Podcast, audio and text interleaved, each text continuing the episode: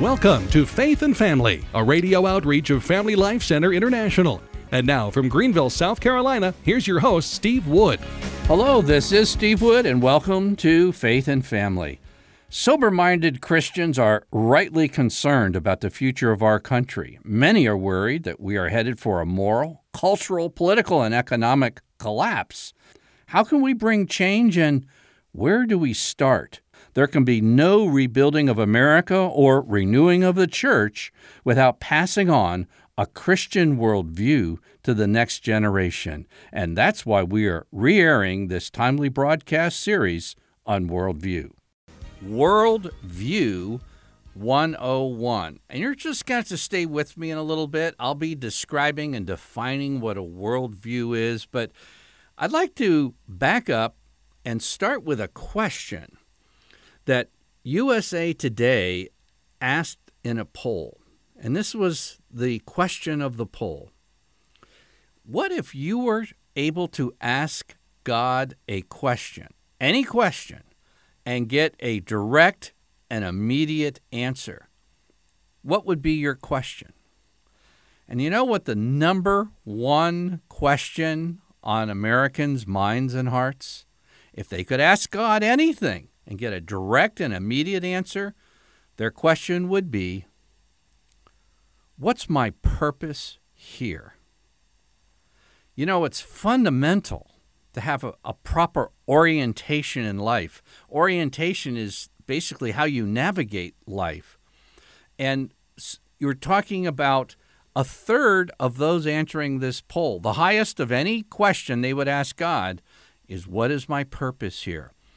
Uh, pastor, evangelical pastor Rick Warren wrote a book. I call it, you know, every now and then you get you get a, a $10 million title, and his title was Purpose Driven Life. That book sold 30 million copies. It was read by a president of the United States. It was in the New York Times bestseller list for 90 weeks. So there is something deep within us that wants to know what is my purpose here?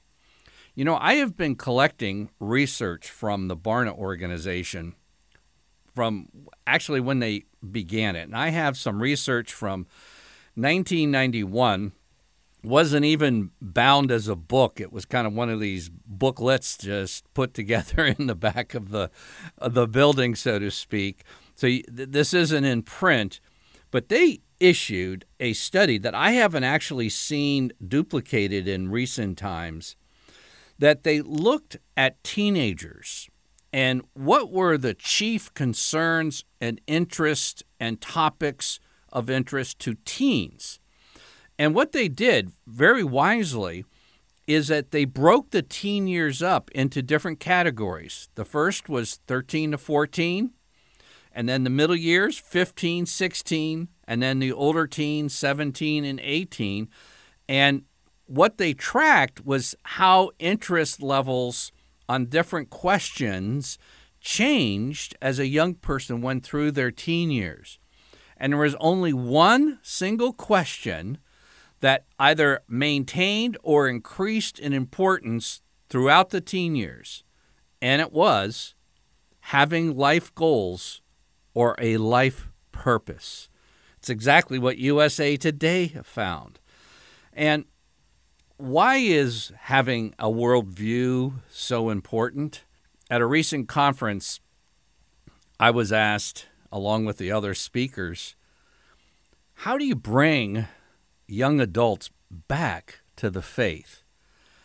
And I gave a fairly lengthy answer, but my answer was more how do you prevent them from departing to begin with?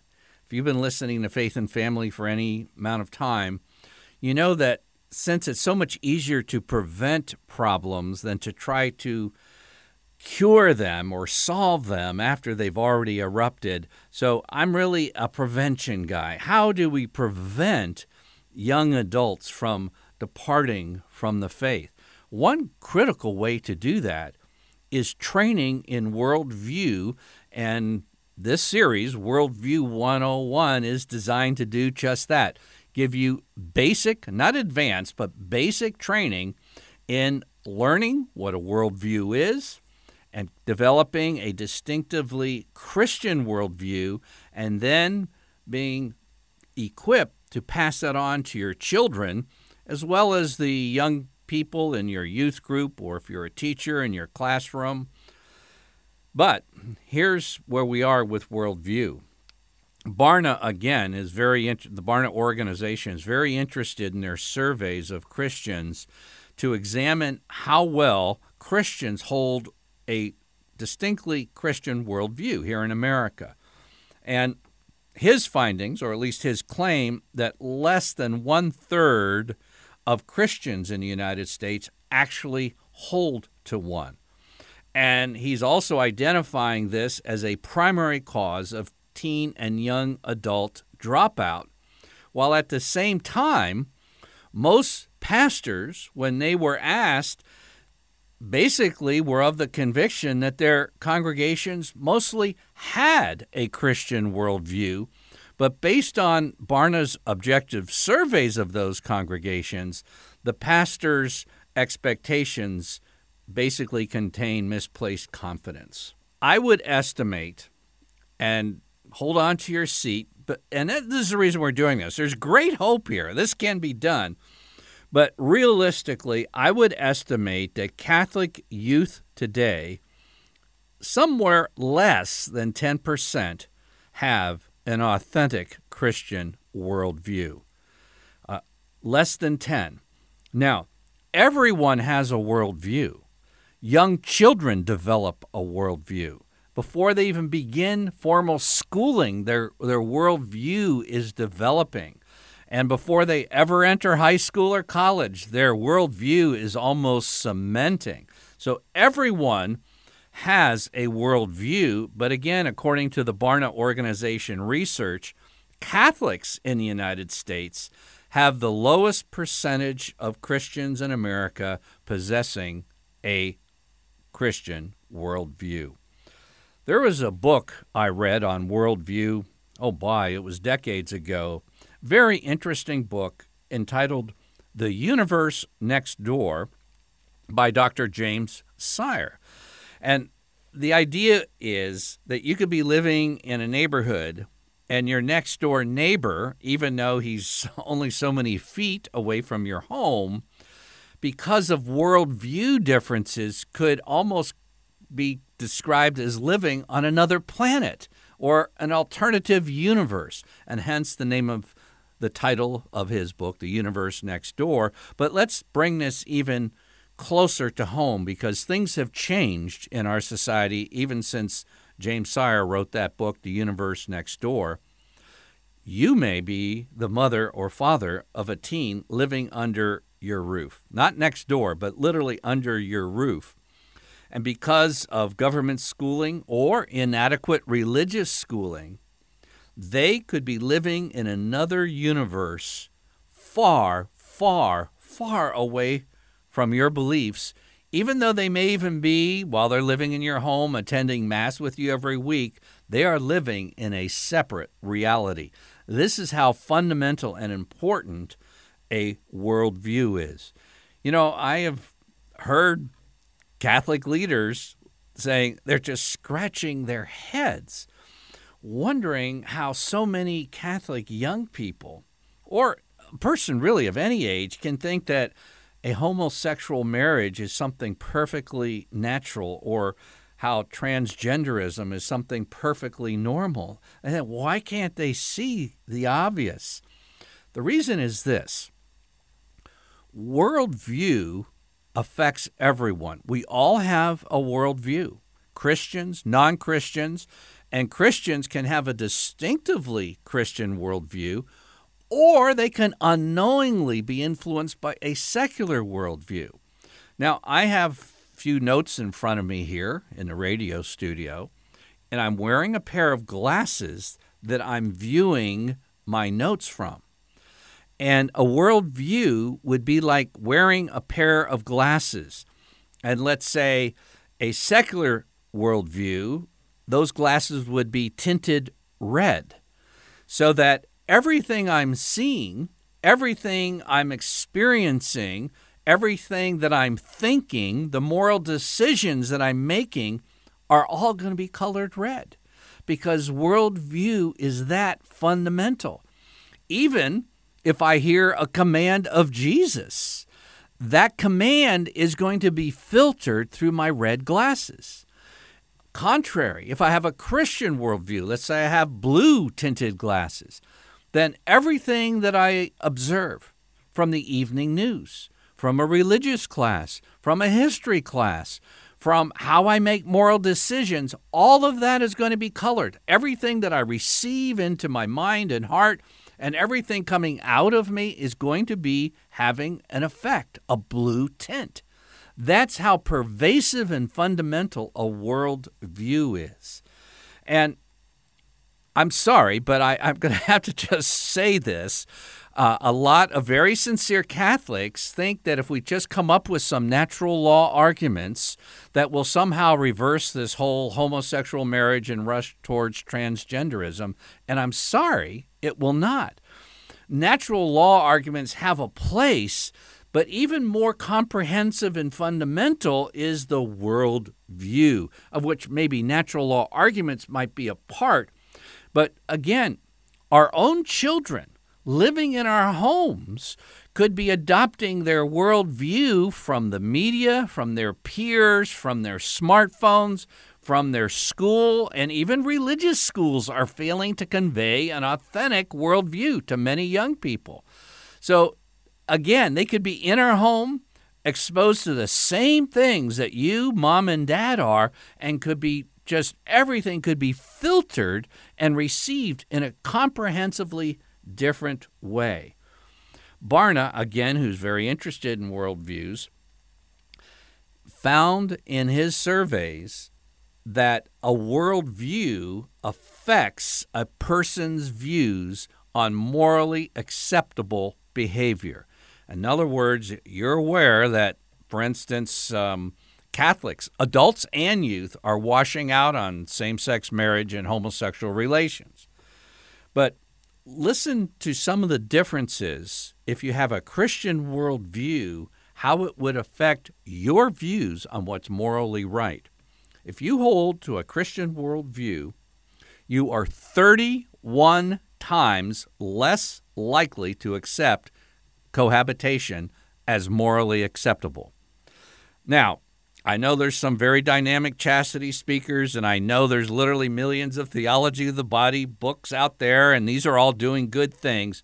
But show me in a national poll of any of these that could touch making such a difference that would cause a person to find cohabitation 31 times less acceptable because of holding to a worldview versus those not holding to a worldview.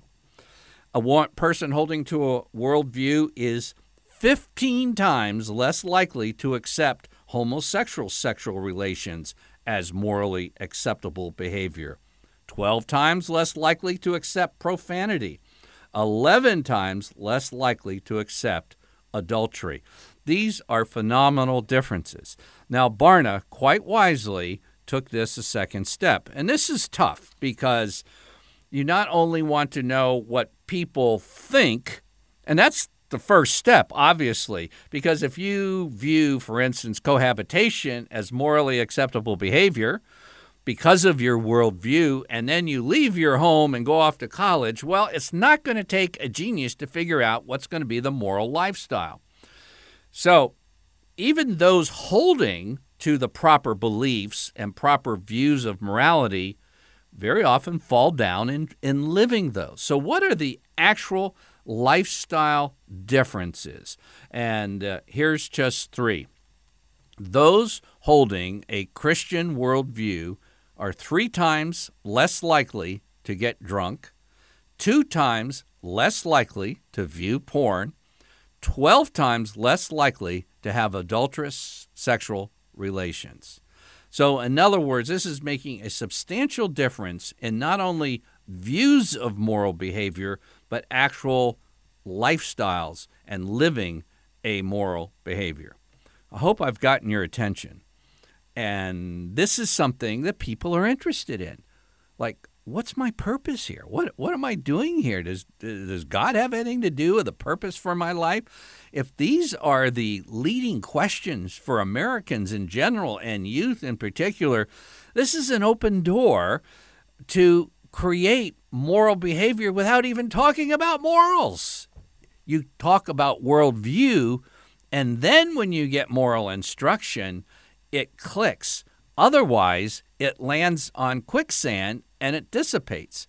So let's, I have several ways of describing a worldview. This isn't easy. And because of it, a lot of people aren't conscious of their worldview. Like, I've described a worldview as like asking a leopard to become self conscious of his spots. Because if you've been wearing red tinted glasses, for the last 30 years, and I talk to you about worldview, and you say, well, what's that? The whole world's red. I've seen it. I've experienced it. I've thought it. I've done it. And everything, it, it becomes so common that it's unconsciously accepted. What we want to do in this series is move from unconscious to conscious worldview, from secular worldview to Christian worldview, and we can start making a difference, particularly in young people leaving the church. But to our topic what is a worldview? Here's one quickie definition it's an encompassing influence that shapes one's thoughts. It's how we personally answer the core questions of life. And I'm going to give you some core questions in just a moment. Worldview is how we interpret reality. And I'll say it again it's like wearing a pair of glasses that color everything we see. A worldview is the framework from which we view every dimension of life. A worldview is a web of beliefs about the biggest questions of life that helps you make sense of all your knowledge and experiences. A worldview is a structure that provides an all encompassing understanding of God, the world, and mankind's relationship to both God and the world. A worldview is a way to interpret all reality. Now, this definition is a little longer, and it's mine. A worldview is composed of a fundamental set of assumptions and presuppositions that exert their influence on every aspect of thought, perception, and decision making. Since a worldview is so pervasive in our thinking processes, it is difficult to become aware of our worldview. Yet, our worldview, practically speaking, is part of what we are. Now, here's the big question.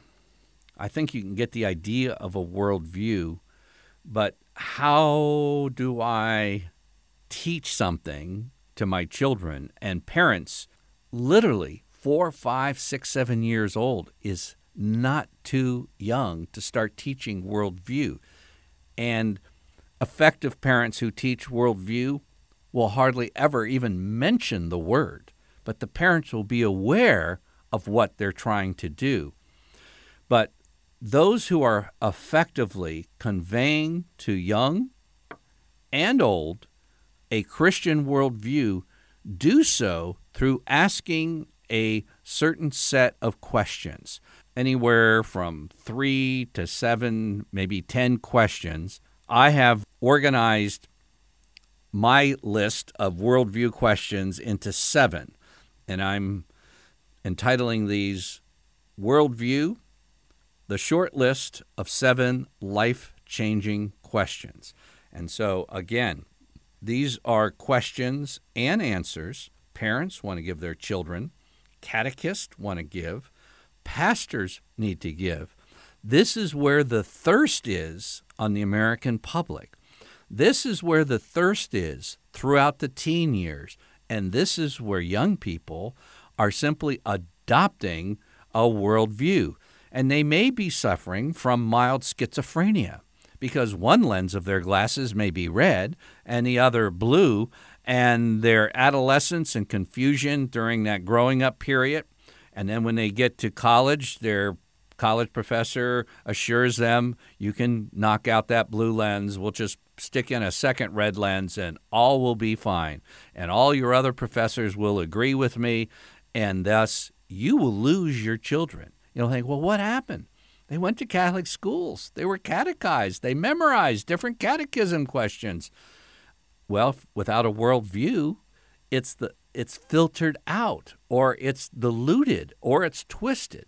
So, any case, here are the seven questions, and we are going to go through each question in Faith and Family Radio. The first three questions, I call these the big three, are the who am I questions. And these questions are utterly fundamental for developing a worldview. Question number one Where do I come from? Question number two Where am I going? And question number three Why am I here? Let me just rephrase those. The first question Where do I come from? In other words, what's my origin? If you don't know your origin, you don't know your end or your destination. And if you don't know your origin and you're therefore confused about your destination, I can guarantee you'll be confused and perhaps just totally lacking what your purpose is here. And if there's one area of Catholic catechesis that has actually fallen through the basement and is halfway to China, it is at question one in worldview. And that's one prime reason why Catholics have the lowest percentage of Christians in America who hold to an authentic Christian worldview. Where do I come from? What's my origin? And then question number two where am I going? In other words, what happens when I die? There are some very high ranking church officials who are confused or actually wrong on their views of happen when they die.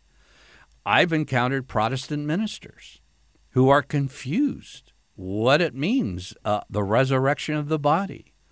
In my experience, both as a Protestant pastor and as a Catholic layperson working with families, that there is such high levels of confusion. Well, we all know where we're going to go. Really?